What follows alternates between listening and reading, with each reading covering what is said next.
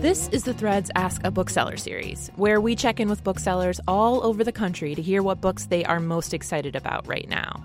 I'm Tracy Mumford, a producer for MPR's The Thread, and for this week, I talked with Hannah Oliver Depp from Loyalty Books in Washington, D.C., and she recommends a short story collection, Training School for Negro Girls by Camille Acker. It's a debut collection, which always makes me really happy because I get excited about what someone will do as they go forward.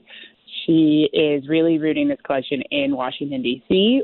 Uh, so I think it's a love letter and also a bit of a harsh mirror to Washington, D.C., um, and also to the, the lives that the women who live in Washington, D.C.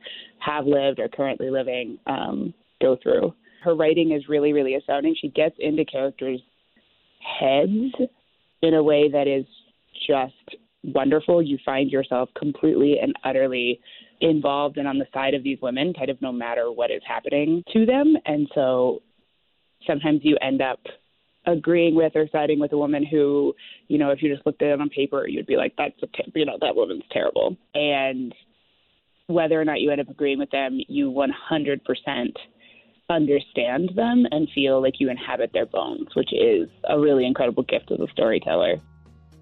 That was Hannah Oliver Depp from Loyalty Books in Washington, D.C., recommending the short story collection Training School for Negro Girls by Camille Acker. For more about this book and other great reads, go to mprnews.org/thread.